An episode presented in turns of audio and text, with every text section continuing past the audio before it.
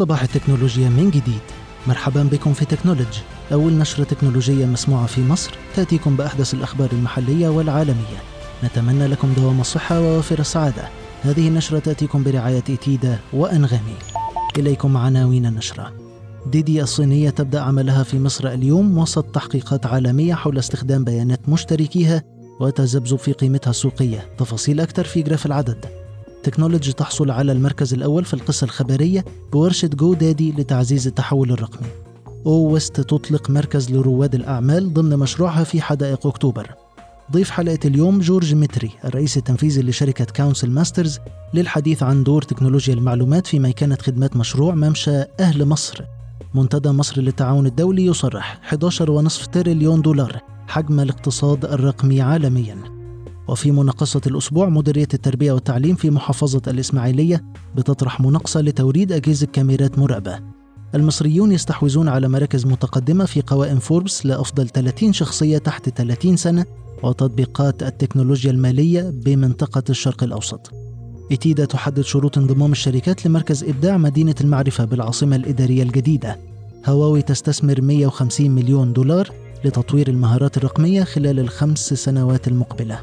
بيل جيتس يستحوذ على حصة أغلبية في فنادق Four Seasons في مقابل 2.2 مليار دولار. عرض للاستحواذ على 80% من أبراج زين السعودية ب 807 مليون دولار.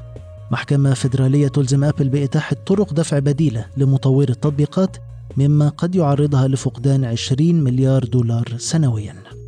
إلى تفاصيل النشرة.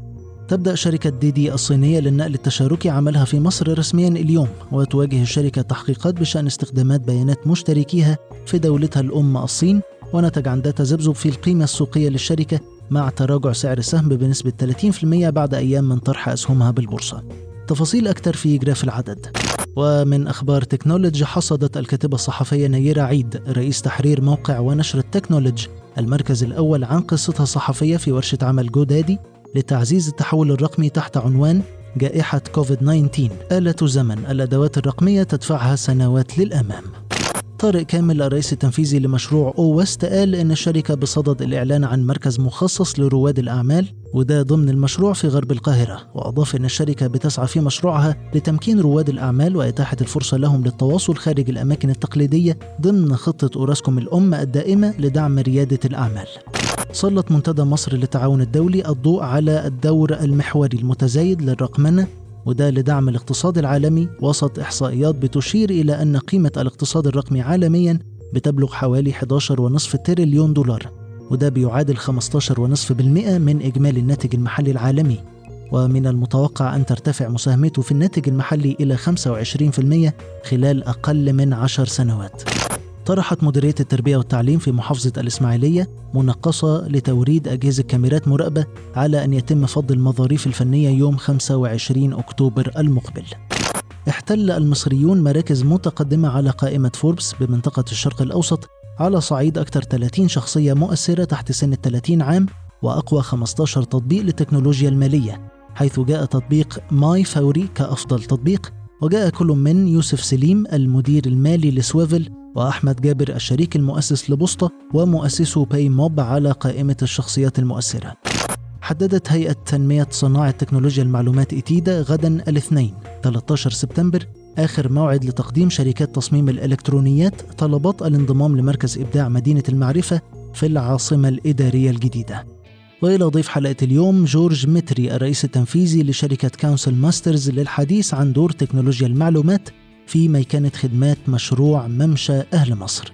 أولا ما هي أهم المعايير التكنولوجية اللي سيتم تضمينها في ممشى أهل مصر بالتزامن مع اقتراب الافتتاح الرسمي؟ الممشى كله هيبقى under technology هيبقى فيه surveillance الكاميرات بتعد الناس اللي موجودة هيبقى فيه آه، مفيش كاش تعامل كاش هيبقى فيه technology even ال directional signs إن إحنا نروح من حتة لحتة هيبقى فيه شاشات تكنولوجية. هتعرف المكان بتاع المطعم اللي أنت رايحه.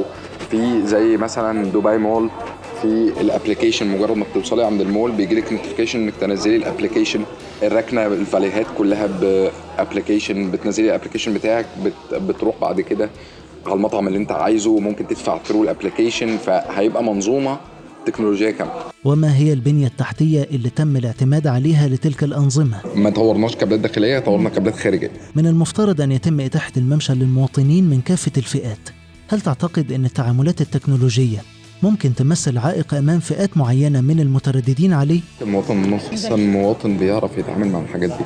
لو بصيتي على المصري في دبي في الكويت في أمريكا هو بيتعامل مع الحاجات دي أحسن من شعب البلد. ف زي ما إحنا قلنا هي منظومة.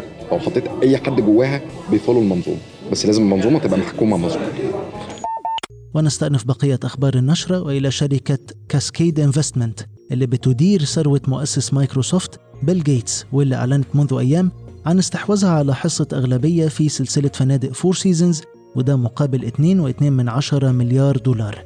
لترتفع بذلك حصة جيتس من 47.5% إلى 71.4% ومن المتوقع أن تنتهي الصفقة خلال يناير 2022 تتطلع هواوي الاستثمار 150 مليون دولار أمريكي في تطوير المواهب الرقمية خلال السنوات الخمس المقبلة ومن المستهدف أن يصل عدد المستفيدين من برنامج بذور من أجل المستقبل حوالي 3 مليون متدرب خلال الفترة نفسها قضت محكمة فيدرالية بإتاحة متجر أبل طرق مختلفة للدفع مقابل الحصول على التطبيقات والألعاب على المتجر وتبلغ عائدات الشركة السنوية من التطبيقات حوالي 20 مليار دولار بهامش ربح حوالي 75%.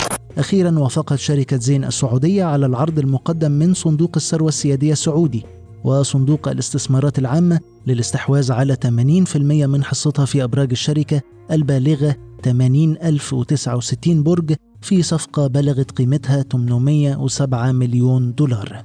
هذه النشرة تأتيكم برعاية إتيدا وأنغامي. لمزيد من الأخبار الحصرية محليا وعالميا اطلعوا على نشرتنا وزوروا موقعنا technology.news دمتم بخير وأمان.